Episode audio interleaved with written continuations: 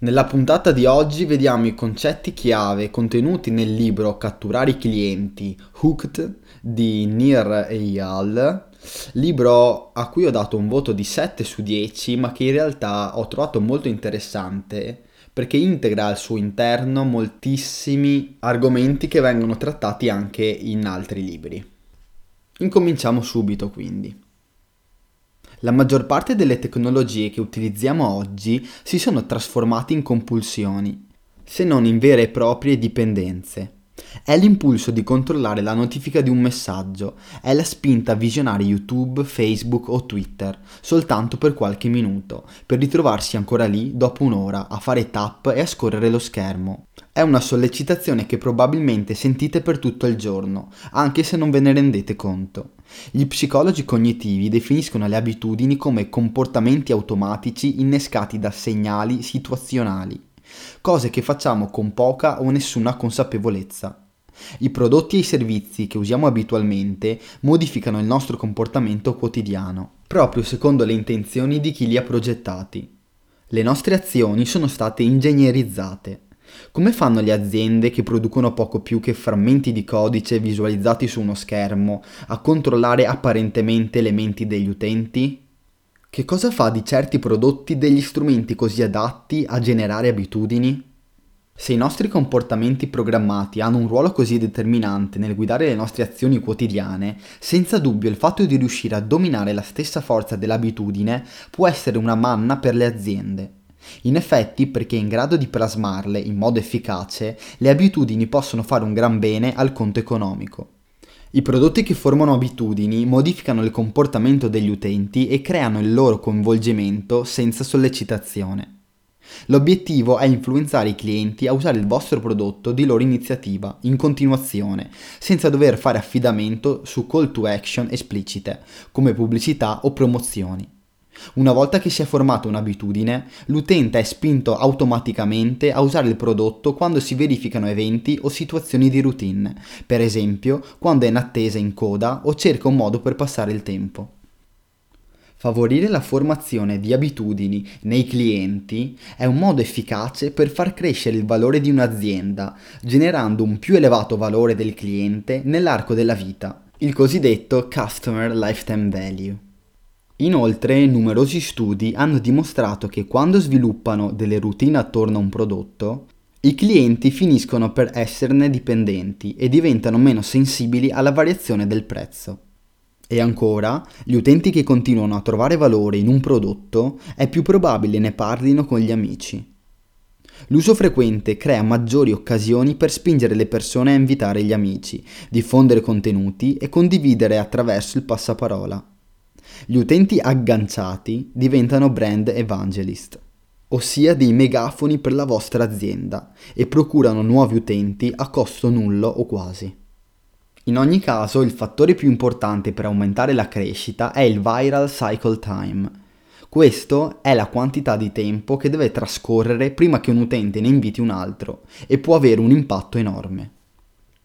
Le abitudini degli utenti sono un vantaggio competitivo i prodotti che modificano le routine dei clienti sono meno esposti agli attacchi da parte di altre aziende. Molti imprenditori cadono nella trappola di costruire prodotti che sono solo marginalmente migliori delle soluzioni già esistenti, con la speranza che la loro innovazione sia sufficiente per strappare clienti ai prodotti esistenti.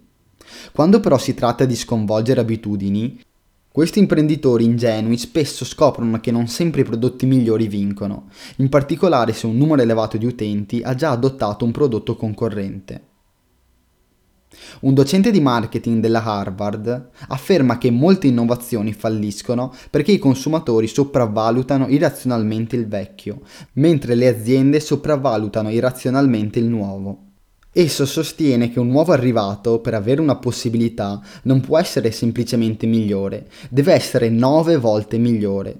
Perché l'asticella deve essere così in alto? Perché le vecchie abitudini sono dure a morire e i nuovi prodotti o servizi devono offrire miglioramenti molto marcati per scuotere gli utenti dalle loro vecchie routine. Ma nonostante questo, i prodotti che richiedono un forte cambiamento comportamentale sono destinati a fallire, anche se i vantaggi derivanti dal loro uso sono chiari e sostanziali. Per esempio, la tecnologia che si usa oggi per scrivere ad esempio al PC è inferiore per molti aspetti ad altre alternative esistenti. Sto parlando della tastiera QWERTY, sviluppata negli anni 70 dell'Ottocento per le ormai antiquate macchine per scrivere. Questo tipo di tastiera è stato progettato in modo da disporre a buona distanza fra loro i caratteri di uso più comune. Questa disposizione faceva sì che le leve dei tasti su quelle prime macchine non potessero bloccarsi a vicenda in caso di scrittura veloce. Ovviamente questa limitazione fisica è inutile nell'era digitale, ma le tastiere QWERTY restano quelle standard, nonostante siano state inventate disposizioni dei tasti di gran lunga migliori. La tastiera QWERTY sopravvive perché il costo di una modifica del comportamento degli utenti è elevato. Perché i nuovi comportamenti prendano realmente il sopravvento, questi devono presentarsi spesso. La ricerca su Google è un esempio di servizio costruito su un comportamento frequente che ha contribuito a formare abitudini negli utenti. A volte un comportamento però non è così frequente come il fare ricerche con Google, ma diventa comunque un'abitudine. Perché un'azione non frequente diventi un'abitudine, l'utente deve avere la percezione di ricavarne una grande utilità, o perché gli dà piacere o perché gli evita qualche sofferenza. Un'azienda può iniziare a stabilire le potenzialità di produzione di abitudini insite in un proprio prodotto riportando in un grafico due fattori. La frequenza, cioè quanto spesso si presenta il comportamento, e l'utilità percepita, ossia quanto è utile e gratificante quel comportamento nella mente dell'utente rispetto ad altre soluzioni alternative. Terminata questa introduzione, ora siete pronti a scoprirne di più sulla formazione di abitudini positive negli utenti. Lo faremo attraverso un modello, ossia quello del gancio, un modo semplice ma potente per aiutare i vostri clienti a formare abitudini che collegano il loro problema alla vostra soluzione. Questo modello prevede quattro passi, trigger, azione, ricompensa variabile e investimento. Ora iniziamo dal primo. Il trigger è il primo step del modello del gancio. Le abitudini sono come le perle. Le ostriche creano perle naturali accumulando strato su strato di un materiale che si chiama madreperla e alla fine producono nell'arco di anni il loro tesoro, delicato e levigato. Ma che cosa fa sì che inizi la formazione di una perla? L'arrivo di un piccolo fattore di irritazione, per esempio un po' di sabbia o un parassita indesiderato. Questo attiva il sistema dell'ostrica, che inizia a ricoprire l'invasore con strati di rivestimento luccicante. Analogamente, le nuove abitudini hanno bisogno di un fondamento su cui svilupparsi. I trigger sono la base di un cambiamento comportamentale sul lungo periodo. Un trigger è l'azionatore del comportamento, come il granello di sabbia nell'ostrica che avvia la formazione della perla. Che ce ne rendiamo conto o meno, i trigger ci spingono a compiere azioni. I trigger sono di due tipi, esterni e interni. Partiamo da quelli esterni. Le tecnologie che formano abitudini iniziano a modificare il comportamento in primo luogo sollecitando gli utenti con una call to action. Un trigger esterno comunica l'azione successiva che l'utente deve fare. Spesso l'azione desiderata è resa esplicita in modo molto chiaro. Le aziende possono usare quattro tipi di trigger esterni per spingere gli utenti a completare le azioni desiderate. I primi sono i trigger a pagamento. Per catturare l'attenzione degli utenti e spingerli ad agire si usano comunemente pubblicità, search engine marketing e altri canali a pagamento. I trigger a pagamento possono essere modi efficaci ma costosi per far sì che gli utenti continuino a ritornare. Le aziende che formano abitudini tendono ad affidarsi a trigger a pagamento per poco tempo, perché molto costosi. Il secondo tipo sono i trigger guadagnati. Questi trigger sono gratuiti, nel senso che non possono essere acquistati direttamente, ma spesso richiedono comunque un investimento sotto forma di tempo dedicato alle relazioni pubbliche e con i media. Citazioni positive sulla stampa, video virali e collocazione in evidenza nell'App Store sono tutti modi efficaci per ottenere attenzione. Il terzo tipo di trigger esterni sono quelli relazionali. Una persona che parla ad altri di un prodotto o di un servizio può costituire un trigger esterno altamente efficace per l'azione. Per esempio, è difficile eguagliare il successo virale di PayPal verso la fine degli anni 90. PayPal sapeva che se gli utenti avessero iniziato a spedersi denaro online, si sarebbero resi conto dell'enorme valore del servizio. Il fatto che qualcuno ti avesse appena spedito del denaro era un fortissimo incentivo ad aprire un conto e la crescita di PayPal è esplosa perché era sia virale sia utile. Il quarto e ultimo trigger esterno è quello di proprietà. I trigger di proprietà consumano un pezzo di spazio nell'ambiente dell'utente, si presentano regolarmente nella vita quotidiana e in ultima istanza sta all'utente dare il proprio consenso permettendo a questi trigger di comparire. Per esempio l'icona di un'app sullo schermo del telefono dell'utente, una newsletter a cui l'utente si iscrive, oppure la notifica dell'aggiornamento di un'app compaiono solamente se l'utente le vuole. Finché l'utente mantiene il suo consenso a ricevere un trigger, l'azienda che ha creato quest'ultimo possiede una quota dell'attenzione dell'utente. Passiamo ora a vedere i trigger interni. Quando un prodotto si lega strettamente a un pensiero, a un'emozione o a una routine preesistente, fa leva su trigger interni. A differenza di quelli esterni, che usano stimoli sensoriali come la sveglia mattutina o un pulsante login, i trigger interni non si possono vedere, toccare o sentire. I trigger interni si manifestano automaticamente nella vostra mente. Collegare trigger interni con un prodotto è il traguardo ambito dalla tecnologia di consumo. Le emozioni, in particolare quelle negative, sono trigger interni importanti e influenzano moltissimo la nostra routine quotidiana. Sentimenti di noia, solitudine, frustrazione, confusione e indecisione spesso producono un po' di dolore o di irritazione e spingono quasi istantaneamente e spesso senza pensiero cosciente a intraprendere un'azione che mitighi la sensazione negativa ma anche le emozioni positive possono fungere da trigger interni e possono a loro volta essere innescate anche da un bisogno di rimediare a qualcosa che ci preoccupa. In fin dei conti usiamo dei prodotti per trovare la soluzione ai nostri problemi. Il desiderio di intrattenimento può essere considerato come un bisogno di vincere la noia. Il bisogno di condividere una buona notizia può essere visto anche come un tentativo di trovare e mantenere relazioni sociali. L'obiettivo dei progettisti è quello di risolvere questi problemi ed eliminare il dolore. Gli utenti che trovano un prodotto in grado di alleviare il loro disagio formeranno con il tempo associazioni forti e positive. Dopo un uso continuato cominciano a formarsi legami fra il prodotto e l'utente di cui esso soddisfa le esigenze, come gli strati di madreperla nell'ostrica. Gradualmente, a mano a mano che gli utenti si rivolgono al vostro prodotto in presenza di determinati trigger interni, questi legami si cementano in un'abitudine. Una volta che siamo stati presi dall'amo, l'uso di questi prodotti non sempre richiede una call to action esplicita. Essi si basano invece sulle nostre risposte automatiche a sentimenti che producono il comportamento desiderato. I prodotti che si legano a questi trigger interni danno agli utenti un sollievo rapido. Quando una tecnologia riesce a creare nella mente dell'utente un'associazione per cui il prodotto è la soluzione elettiva, gli utenti tornano da soli, senza alcun bisogno di sollecitazioni mediante trigger esterni. Nel caso dei trigger interni, le informazioni su quello che si deve fare sono codificate sotto forma di associazione appresa nella memoria dell'utente. L'associazione fra un trigger interno e il vostro prodotto però non si forma in un attimo, possono volerci settimane o mesi di uso frequente perché i trigger interni si fissino ai segnali.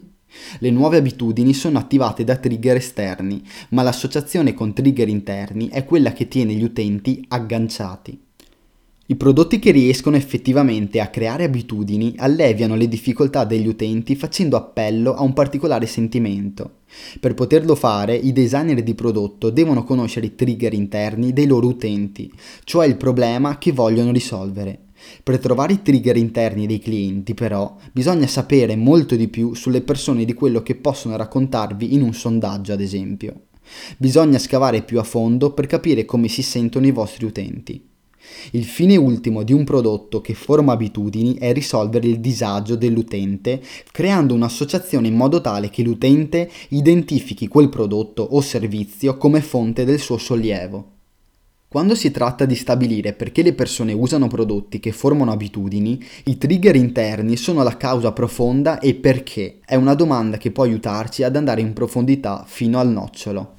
Per esempio, supponiamo di star creando per la prima volta una nuova affascinante tecnologia che si chiama email.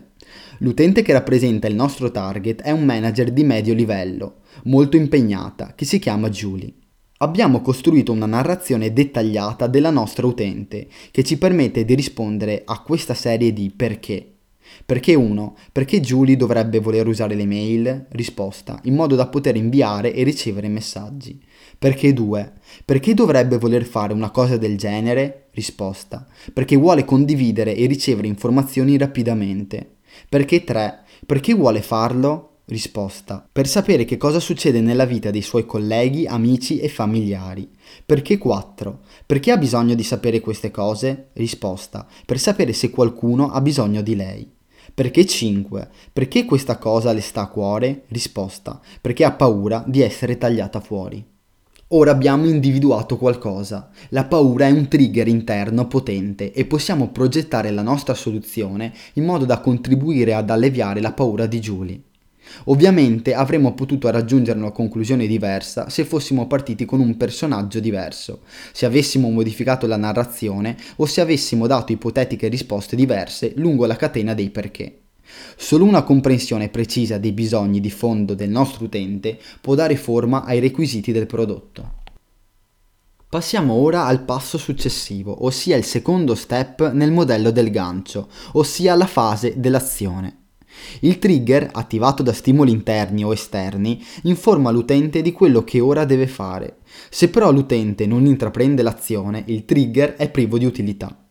Per iniziare l'azione bisogna che il fare sia più facile del pensare. Ricordate, un'abitudine è un comportamento che avviene in modo inconsapevole o quasi. Quanto più impegno, fisico o mentale, è necessario per svolgere l'azione desiderata, tanto meno è probabile che venga compiuta. Se l'azione è determinante per la formazione di abitudini, in che modo il designer di un prodotto può influenzare gli utenti perché agiscano? Esiste una formula per il comportamento. In realtà esistono molte teorie su ciò che guida i comportamenti umani. Il direttore della Stanford University ha sviluppato un modello che offre un modo relativamente semplice per comprendere che cosa spinge le nostre azioni. Sono necessari tre ingredienti per l'avvio di qualsiasi comportamento. 1. L'utente deve avere una motivazione sufficiente. 2. L'utente deve avere l'abilità o la capacità necessaria per completare l'azione desiderata. 3. Deve essere presente un trigger per attivare il comportamento. Dei trigger abbiamo appena parlato, quindi ora ci concentriamo su motivazione e abilità. Iniziamo dal primo, ossia la motivazione. Mentre un trigger fa da stimolo per un'azione, la motivazione definisce il livello del desiderio di intraprendere quell'azione. Tutti gli esseri umani sono motivati a cercare il piacere ed evitare il dolore, a cercare la speranza ed evitare la paura, e a cercare l'accettazione sociale ed evitare il rifiuto. Le due facce dei tre motivatori fondamentali possono essere viste come leve per aumentare o diminuire la probabilità che una persona intraprenda una particolare azione, facendo aumentare o diminuire la sua motivazione. Mentre i trigger interni sono il prurito provato spesso dagli utenti nel corso della loro giornata, i motivatori giusti creano azione offrendo la promessa di un esito desiderabile, Tuttavia, anche se è stato attivato il trigger giusto e la motivazione è elevata, i progettisti dei prodotti scoprono spesso che gli utenti non si comportano in modo in cui loro vorrebbero. Che cosa manca all'equazione? L'usabilità, o meglio l'abilità o la capacità dell'utente di intraprendere l'azione con facilità. Quindi passiamo ora all'abilità. Qualsiasi tecnologia o prodotto che riduca significativamente i passi necessari per portare a termine un'attività godrà di tassi di adozione elevati da parte delle persone a cui è di aiuto. Come dimostra la storia recente del web, la facilità o la difficoltà di una particolare azione influisce sulla probabilità che si verifichi un certo comportamento. Semplificando, per avere successo con un prodotto dobbiamo eliminare gli ostacoli che intralciano la strada dell'utente. Gli elementi della semplicità sono tempo, ossia quanto tempo è necessario per completare un'azione, il denaro, ossia il costo di intraprendere un'azione, lo sforzo fisico, cioè la quantità di fatica necessaria per svolgere un'azione, I cicli cerebrali, cioè il livello di impegno e di concentrazione mentali necessario per intraprendere un'azione. La devianza sociale, ossia quanto è accettato dagli altri quel comportamento. E infine la non routine, ossia in quale misura l'azione si adegua alle routine esistenti o le manda in frantumi. Questi fattori variano a seconda della persona e del contesto, perciò i progettisti devono chiedersi qual è la cosa che manca e che consentirebbe ai miei utenti di procedere al passo successivo? Progettare pensando sempre alla semplificazione dell'esperienza complessiva dell'utente riduce l'attrito, elimina gli ostacoli e contribuisce a spingere l'utente oltre la linea dell'azione. Un esempio di semplificazione è il pulsante Accedi con Facebook. Tradizionalmente aprire un nuovo account per un'app o su un sito web richiede numerosi passaggi. Molte aziende hanno eliminato diversi passaggi del processo di registrazione, consentendo agli utenti di registrarsi utilizzando le proprie credenziali di Facebook. Un altro esempio è Google. Google era velocissimo e faceva risparmiare moltissimo tempo, ma non solo, ha anche messo fuori gioco gli altri motori di ricerca, che erano inquinati da contenuti irrilevanti e ingombri di pubblicità. Sin dagli inizi, infatti, la pulizia e la semplicità della home page e delle pagine dei risultati di Google sono stati focalizzati unicamente sulla fluidità dell'atto di ricercare ed esaminare i risultati rilevanti. Ora che gli utenti hanno superato le prime due fasi, è tempo di dare loro quello che cercavano, la ricompensa che gratta il loro prurito. Ma che cosa esattamente vogliono gli utenti? Che cosa ci spinge a tornare ripetutamente a esperienze e tecnologie che formano abitudini? Parliamo quindi del terzo step del metodo del gancio, ossia la ricompensa variabile. In questa fase dovete cercare di ricompensare i vostri utenti risolvendo un problema, rinforzando la loro motivazione per l'azione intrapresa nella fase precedente. Ma che cosa sono in realtà le ricompense? Numerosi studi hanno rivelato che ciò che spinge ad agire non è la sensazione che riceviamo dalla ricompensa stessa, ma il bisogno di alleviare la brama di quella ricompensa. Questo perché il nostro cervello si è evoluto nei millenni in modo da aiutarci a capire come funzionano le cose. Una volta che abbiamo compreso le relazioni causali, conserviamo quelle informazioni nella nostra memoria. Le nostre abitudini sono semplicemente la capacità del cervello di recuperare rapidamente la risposta comportamentale appropriata a una routine o a un processo che abbiamo già appreso. Le abitudini ci aiutano a conservare la nostra attenzione per altre cose, mentre svolgiamo le attività che compiamo in modo del tutto o quasi del tutto inconsapevole. Quando però qualcosa spezza la successione di cause ed effetto che ci aspettavamo, quando incontriamo qualcosa che esce dalla norma, di colpo ne diventiamo nuovamente consapevoli. Le novità eccitano il nostro interesse, ci fanno prestare attenzione. Si possono trovare ricompense variabili in ogni genere di prodotti e di esperienze che catturano la nostra attenzione, alimentano il nostro impulso a controllare la posta elettronica, a navigare nel web o a cercare gli sconti. Le ricompense variabili possono essere classificate in tre tipi, quelle della tribù, della caccia e dei sé. I prodotti che formano abitudini utilizzano uno o più di questi tipi di ricompense variabili. Iniziamo dalle prime, ossia le ricompense della tribù. Siamo una specie i cui membri dipendono l'uno dall'altro. Le ricompense della tribù o sociali sono generate dalla nostra connessione con altre persone. Il nostro cervello è adattato alla ricerca di ricompense che ci fanno sentire accettati, attraenti, importanti e inclusi. Non sorprende allora che ci sia stata un'esplosione della popolarità dei social media. Facebook, Twitter, Pinterest, Instagram e molti altri siti offrono collettivamente a oltre un miliardo di persone potenti ricompense sociali secondo un calendario variabile. A ogni post, tweet o pin o pubblicazione, gli utenti si aspettano una convalida sociale. Le ricompense della tribù spingono gli utenti a continuare a tornare per averne ancora.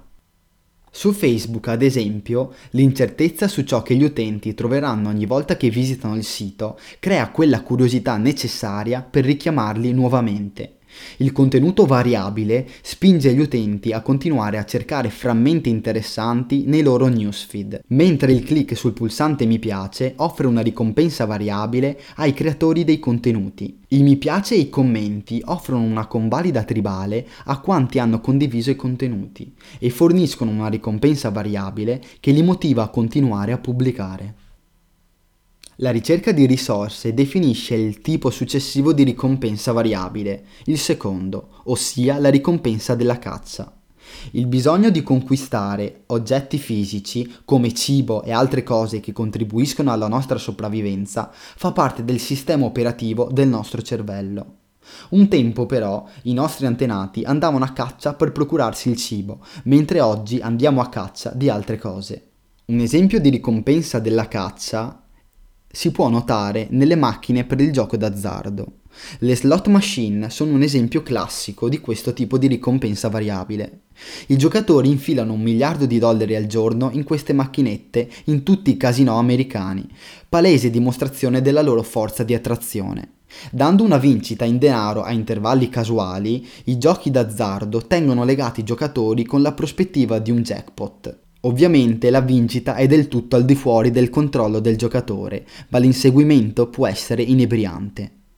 Un altro esempio è Pinterest. Gli utenti di Pinterest non sanno mai che cosa troveranno sul sito. Per far sì che continuino a cercare e scorrere, l'azienda usa un design fuori dal comune.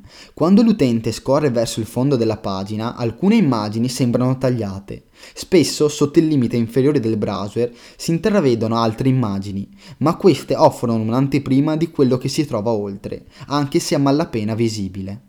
Per soddisfare la propria curiosità, tutto quello che gli utenti devono fare è scorrere per poter vedere l'immagine completa. Quando nella pagina si caricano altre immagini, la ricerca infinita di ricompense variabili della caccia continua. Infine, esistono le ricompense variabili che cerchiamo per una forma di gratificazione più personale, le ricompense del sé. Siamo spinti a superare ostacoli anche solo per la soddisfazione di riuscire a farlo. Il fatto di portare a termine un compito può influenzare la persona a tenere ogni genere di comportamenti. Le ricompense del sé sono alimentate dalla motivazione intrinseca, come è stato evidenziato dal lavoro di molti studiosi. La teoria dell'autodeterminazione sostiene che le persone desiderano acquisire una sensazione di competenza. Un esempio di questo si può vedere chiaramente nei videogiochi. Le ricompense del sé sono una componente definitoria dei videogiochi, poiché i giocatori cercano di padroneggiare le abilità necessarie per compiere le loro imprese. Salire di livello, sbloccare poteri speciali e altri meccanismi soddisfano il desiderio di competenza del giocatore, rendendo visibile il grado di avanzamento e di completamento. Un altro banale esempio si può vedere nelle email. L'umile sistema di posta elettronica offre un esempio di come la ricerca di padronanza, completamento e competenza spinga gli utenti ad azioni abituali, a volte inconsapevoli. Vi siete mai scoperti a controllare la posta elettronica senza alcun motivo particolare? Magari avete inconsciamente deciso di aprirla per vedere se ci siano messaggi in attesa. Per molti il numero dei messaggi non letti rappresenta una sorta di obiettivo da completare. Nella realtà dei fatti, solo se comprende quello che è veramente importante per gli utenti, un'azienda può abbinare correttamente la giusta ricompensa variabile con il comportamento desiderato. In ogni caso, numerosi studi hanno dimostrato che cercare di far mantenere un certo senso di autonomia all'utente può dimostrarsi un'arma vincente. In uno studio condotto in Francia, ad esempio, i ricercatori volevano scoprire se potevano influenzare la quantità di denaro che le persone davano a un estraneo che chiedeva i soldi per pagare il biglietto dell'autobus, semplicemente utilizzando poche parole codificate in modo speciale. Hanno scoperto una tecnica molto semplice ma così efficace da far raddoppiare le offerte. Si è dimostrato che quel modo particolare di esprimersi non solo aumentava l'offerta di denaro a chi chiedeva i soldi per il biglietto, ma era efficace anche per far crescere le donazioni in beneficenza e la partecipazione volontaria alle indagini statistiche. In effetti, una recente analisi su 42 studi, che hanno coinvolto nel complesso oltre 22.000 partecipanti, ha concluso che quelle poche parole, collocate alla fine di una richiesta, sono un metodo estremamente efficace per ottenere l'adesione, raddoppiando la probabilità che le persone rispondano con un sì. Quali sono le parole magiche scoperte dai ricercatori? L'espressione ma lei è libero di accettare o di rifiutarsi. La tecnica del ma lei è libero dimostra quanto sia più probabile che ci lasciamo persuadere quando viene riaffermata la nostra capacità di scelta. L'effetto è stato osservato non solo in interazioni faccia a faccia, ma anche via posta elettronica. I ricercatori sono convinti che l'espressione ma lei è libero disattivi la nostra reazione istintiva di rifiuto quando ci viene detto che cosa fare. Tuttavia, troppe aziende costruiscono i loro prodotti scommettendo sul fatto che gli utenti faranno quello che esse li costringono a fare, invece di lasciare che facciano quello che vogliono fare. Le aziende non riescono a modificare i comportamenti degli utenti perché non rendono i loro servizi godibili in sé, ma chiedono agli utenti di apprendere nuove azioni non familiari anziché rendere più facili le vecchie routine. Le aziende che riescono a modificare i comportamenti presentano agli utenti implicitamente una scelta fra il loro vecchio modo di fare le cose e un modo nuovo, più comodo di soddisfare i bisogni esistenti. Rispettando la libertà di scelta degli utenti, i prodotti possono facilitare l'adozione di nuove abitudini e modificare in meglio i comportamenti. Per modificare il comportamento, i prodotti devono garantire che gli utenti sentano di avere il controllo. Le persone devono voler usare il servizio, non avere l'impressione di doverlo fare. Ma in conclusione allora, quali tipi di ricompense dovreste offrire? Fondamentalmente i sistemi a ricompensa variabile devono soddisfare i bisogni degli utenti, ma lasciando loro il desiderio di essere coinvolti nuovamente. I prodotti e i servizi che formano maggiormente abitudini sfruttano uno o più dei tre tipi di ricompense variabili, della tribù, della caccia o del sé. In effetti molti prodotti che formano abitudini offrono più ricompense variabili insieme. La posta elettronica, per esempio, usa tutti i tre tipi di ricompense. Che cosa nel subconscio ci spinge a controllare la posta? In primo luogo l'incertezza. Chissà chi potrebbe averci spedito un messaggio. Abbiamo un obbligo sociale di rispondere ai messaggi e il desiderio di essere considerati disponibili. Ecco le ricompense della tribù. Possiamo anche avere la curiosità di scoprire quali informazioni siano arrivate con la posta. Magari ci attende qualcosa di relativo alla nostra carriera o alle nostre attività. Il controllo dell'email ci informa di opportunità o minacce per le nostre proprietà materiali e i nostri mezzi di sussistenza. Ecco le ricompense della caccia. Infine, la posta elettronica è in sé un'attività. Ci sfida a ordinare, classificare i messaggi non letti e a compiere l'azione di leggerli. Siamo motivati dalla natura incerta del numero variabile dei messaggi e ci sentiamo spinti ad avere il controllo della casella della posta in arrivo. Ecco la ricompensa del sé. Molte volte, tuttavia, dare semplicemente agli utenti ciò che vogliono non basta per creare un prodotto che forma abitudini. Il ciclo di retroazione dei primi tre passi del gancio, trigger, azione e ricompensa variabile, è ancora privo di una fase finale, che è determinante. Quindi passiamo all'ultimo step del metodo del gancio. Vediamo come fare in modo che le persone investano tempo, fatica o capitale sociale nel vostro prodotto. L'ultimo step è quello dell'investimento. Questo passaggio è fondamentale per la realizzazione di tecnologie che formano abitudini. Prima di creare le associazioni mentali che attivano i loro comportamenti automatici, gli utenti devono effettuare un investimento nel prodotto. È stato dimostrato che un fenomeno psicologico noto come intensificazione dell'impegno fa sì che il nostro cervello compia ogni genere di cose strane. Il potere dell'impegno è tale che alcune persone giocano con i videogiochi fino a collassare e morire. Viene utilizzato per influenzare le persone a donare di più in beneficenza. È stato usato addirittura per spingere i prigionieri di guerra a modificare la loro fedeltà. Gli impegni che assumiamo hanno su di noi un effetto potente e hanno un ruolo importante nelle cose che facciamo. Quanto più tempo e fatica gli utenti investono in un prodotto o in un servizio, tanto maggiore è il valore che gli attribuiscono. In uno studio del 2011 alcuni studiosi hanno misurato l'effetto della fatica sul modo in cui le persone valutano le cose. Ad alcuni studenti universitari in America sono state date istruzioni per costruire un origami a forma di gru o di rana. Dopo l'attività agli studenti è stato chiesto di acquistare la loro creazione facendo offerte fino a un dollaro erano stati informati che sarebbe stato estratto un numero a caso, compreso fra 0 e 100. Se fosse stato superiore al loro prezzo di riserva, sarebbero rimasti a mani vuote. Se invece fosse stato pari o minore rispetto all'offerta, avrebbero pagato quanto promesso e tenuto il loro origami. Intanto un altro gruppo di studenti, collocato in un'altra stanza, all'oscuro dell'identità di chi aveva realizzato gli origami, doveva fare offerte sugli stessi oggetti, utilizzando la stessa procedura. Analogamente a un terzo gruppo indipendente era stato chiesto di fare offerte per origami costruiti da esperti, utilizzando gli stessi criteri. I risultati dimostrarono che quanti avevano costruito gli origami attribuivano alle loro creazioni un valore 5 volte superiore a quello attribuito dal secondo gruppo, pari quasi ai valori assegnati agli origami fatti da esperti. In altre parole, quanti avevano investito della fatica associavano alle proprie creazioni di carta un valore superiore, semplicemente perché era frutto del loro lavoro. Gli studiosi lo chiamarono effetto IKEA. L'innovazione fondamentale della società svedese è il processo di confezionamento, che consente all'azienda di ridurre i costi di manodopera, di aumentare l'efficacia distributiva e di sfruttare meglio gli spazi nei suoi punti vendita. A differenza dei suoi concorrenti che vendono prodotti preassemblati, IKEA fa lavorare i suoi clienti.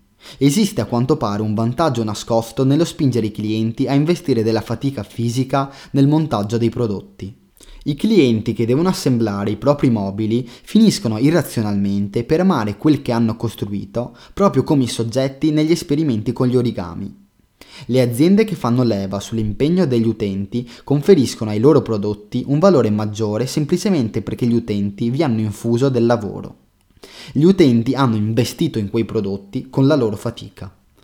Quanto più impegno profondiamo in qualcosa, tanto più è probabile che vi attribuiamo valore ma come si progettano per l'investimento degli utenti i prodotti che formano abitudini? In che modo un prodotto può tenere gli utenti impegnati in un servizio fino a che non diventa un'abitudine? In questo ultimo step del gancio, gli utenti sono sollecitati a immettere nel sistema qualcosa che abbia valore, che aumenterà la probabilità che usino il prodotto e percorrano nuovamente il ciclo del gancio completo. A differenza della fase dell'azione, gli investimenti riguardano l'aspettativa di ricompense a più lungo termine, non la gratificazione immediata. Su Instagram e Twitter, per esempio, l'investimento consiste nel seguire un altro utente. Non esiste una ricompensa immediata, non si ottengono stelle o badge a sottolineare l'azione. Diventare follower di qualcuno è un investimento nel servizio, che aumenta la probabilità che l'utente torni a controllare il social. La grande idea alla base della fase dell'investimento è quella di fare leva sul fatto che gli utenti comprendano che il servizio migliorerà con l'uso e con l'investimento personale. Come in una buona amicizia, quanto maggiore è l'impegno che le persone vi dedicano, tanto più ne traggono vantaggio entrambe le parti.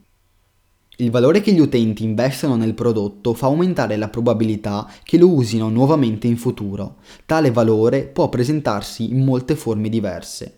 I contenuti possono essere una di queste forme, ad esempio. Ogni volta che gli utenti di Spotify aggiungono un brano a una loro playlist, rafforzano i loro legami con il servizio.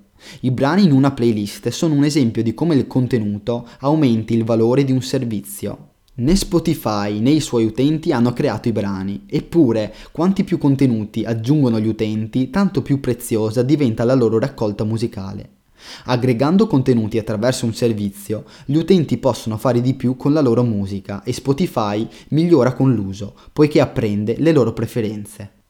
I contenuti possono essere creati anche dagli utenti di un servizio. Per esempio, ogni aggiornamento di stato, ogni mi piace, ogni fotografia o video condivisi su Facebook aggiungono qualcosa alla timeline dell'utente, raccontando la storia delle esperienze e delle relazioni passate.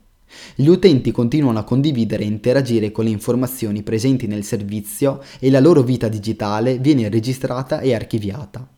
La raccolta di ricordi ed esperienze nel suo complesso diventa più preziosa con il tempo e con l'aumento dell'investimento nel sito per gli utenti diventa sempre più difficile abbandonare il servizio. Un altro tipo di forma con cui può presentarsi il valore è quello dei dati. Le informazioni generate, raccolte o create dagli utenti, per esempio brani, fotografie o ritagli di notizie, sono esempi di valore immagazzinato sotto forma di contenuti. A volte però gli utenti investono in un servizio aggiungendo passivamente o attivamente dati su se stessi o sui propri comportamenti. In LinkedIn, per esempio, il curriculum online dell'utente incorpora il concetto di dati come valore immagazzinato. Ogni volta che chi cerca lavoro usa il servizio, viene invitato ad aggiungere ulteriori informazioni. L'azienda ha scoperto che quante più informazioni gli utenti investono nel sito, tanto più risultano legati ad esso. Raccogliere persone da seguire su Instagram o Twitter, così come raccogliere follower, rappresenta un valore enorme ed è un fattore fondamentale di ciò che mantiene legati a questi social i loro utenti. Partendo dal lato follower, quanto più un utente cura l'elenco delle persone che segue, tanto più efficace sarà per lui il servizio nel fornirgli contenuti interessanti. Investire nel seguire le persone giuste fa aumentare il valore del prodotto perché fa comparire nel feed di ciascun utente contenuti più rilevanti e interessanti. Per l'utente in cerca di follower, quanto più questi ultimi sono numerosi, tanto più prezioso diventa anche il servizio. I creatori di contenuti cercano di avere un'audience il più ampia possibile. L'unico modo per acquisire legittimamente nuovi follower è pubblicare contenuti che per gli altri risultino abbastanza interessanti da spingerli a seguire chi li ha pubblicati. Per acquistare più follower, quindi, i creators devono investire nella produzione di contenuti di qualità e in quantità maggiori. Il ciclo fa lievitare il valore del servizio per entrambe le parti, quanto più il servizio viene utilizzato. Come abbiamo visto precedentemente, alla fine i prodotti che formano abitudini creano un'associazione mentale con un trigger interno. Per creare l'abitudine però gli utenti devono usare il prodotto per molti cicli del modello del gancio. Perciò bisogna usare trigger esterni per ricatturare gli utenti e far loro iniziare un altro ciclo. Le tecnologie che formano abitudini fanno leva sul comportamento passato dell'utente per attivare un trigger esterno in futuro. Per esempio, alla metà del 2013 nel mercato ipercompetitivo degli appuntamenti online è entrata una nuova azienda. Tinder in poco tempo si è conquistata l'attenzione di milioni di persone in cerca d'amore grazie alla semplicità della sua interfaccia. Semplificando l'investimento necessario per passare in rassegna le potenziali anime gemelle, Tinder rende più probabile a ogni passaggio del dito il caricamento del trigger successivo, quante più schede si guardano, tanti più abbinamenti potenziali si creano e ovviamente ogni abbinamento spedisce una notifica a entrambe le parti interessate. Molto bene, direi che ora avete tutti gli strumenti per usare il modello del gancio. Potete porvi le seguenti 5 domande fondamentali per costruire dei ganci efficaci. 1. Che cosa vogliono davvero gli utenti? Quale disagio allevia effettivamente il vostro prodotto? Trigger interno. 2. Che cosa porta gli utenti al vostro servizio? Trigger esterno. 3. Qual è l'azione più semplice che gli utenti compiono in vista di una ricompensa e come potete semplificare il vostro prodotto così da rendere più facile quell'azione? Azione. 4. Gli utenti rimangono soddisfatti della ricompensa, ma rimane in loro il desiderio di averne ancora? Ricompensa variabile. 5. Quale frammento di lavoro investono gli utenti sul vostro prodotto? Porta al caricamento del trigger successivo e immagazzina valore per migliorare il prodotto con l'uso? Investimento. Forse mentre ascoltavate questo episodio vi siete chiesti se il modello del gancio sia una ricetta per la manipolazione. Forse vi siete sentiti un po' a disagio nel leggere quello che sembrava un manuale pratico per il lavaggio del cervello. Se è così è un'ottima cosa. Il modello del gancio fondamentalmente si riferisce alla modifica dei comportamenti delle persone, ma il potere di costruire prodotti persuasivi va usato con cautela. La creazione di abitudini può servire a finalità buone, ma può essere orientata anche a obiettivi malvagi. Quali responsabilità hanno i costruttori di prodotti quando creano abitudini negli utenti? Vi starete chiedendo, quando è sbagliato manipolare gli utenti? Per rispondere a questa domanda è stato creato uno strumento di supporto alle decisioni che imprenditori, dipendenti e investitori possono usare molto prima che un prodotto venga messo sul mercato o che si inizi a scrivere del codice. La matrice della manipolazione non cerca di stabilire quali iniziative siano morali o quali avranno successo, né descrive che cosa possa o meno diventare una tecnologia che forma abitudini. Per usare la matrice della manipolazione bisogna porsi due interrogativi. Il primo è userei in prima persona questo prodotto? E il secondo è il prodotto aiuterà gli utenti a migliorare sostanzialmente la propria vita? Se la risposta è sì in entrambi i casi, il vostro prodotto è un facilitatore. Quando create qualcosa che userete voi stessi e che siete convinti possa rendere migliore la vita dell'utente, state facilitando un'abitudine salutare. È importante notare che solo voi potete decidere se usereste realmente quel prodotto o servizio e che cosa significhi davvero migliorare sostanzialmente la vita dell'utente. Se vi sentite in imbarazzo nel porvi queste domande o provate il bisogno di precisare o giustificare le vostre risposte, fermatevi, avete fallito. Dovete essere effettivamente interessati a usare il prodotto e dovete credere che possa migliorare sostanzialmente la vostra vita così come quella dei vostri utenti. Ma se poi l'uso di un prodotto creato con le migliori intenzioni diventa estremo addirittura dannoso, che cosa dire degli utenti che vanno al di là della formazione di abitudini fino a sviluppare una vera dipendenza? Innanzitutto è importante rendersi conto che la percentuale degli utenti che sviluppano una dipendenza dannosa è molto piccola. Le stime del settore dicono che gli utenti patologici delle tecnologie che formano maggiormente abitudini, come il gioco d'azzardo con le slot machine per esempio, sono solo l'1%. La dipendenza tende a manifestarsi in persone che hanno un particolare profilo psicologico. Tuttavia, liquidare semplicemente la questione perché i numeri sono troppo piccoli per essere importanti significa ignorare i problemi. Per la prima volta però le aziende hanno accesso a dati che si possono interrogare per individuare chi usi in maniera eccessiva i loro prodotti. Che scelgano o meno di agire sulla base di quei dati in modi che siano di aiuto ai loro utenti è ovviamente una questione di responsabilità aziendale. Le aziende che costruiscono tecnologie che formano abitudini hanno un obbligo morale, e forse un giorno anche giuridico, di informare e proteggere gli utenti che sviluppano un attaccamento malsano ai loro prodotti.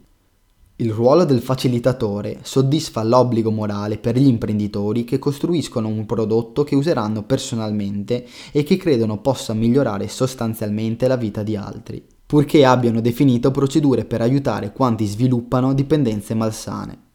Per parafrasare una famosa frase di Gandhi, i facilitatori costruiscono il cambiamento che vogliono vedere nel mondo. E anche con questo episodio è tutto, ci sentiamo alla prossima puntata.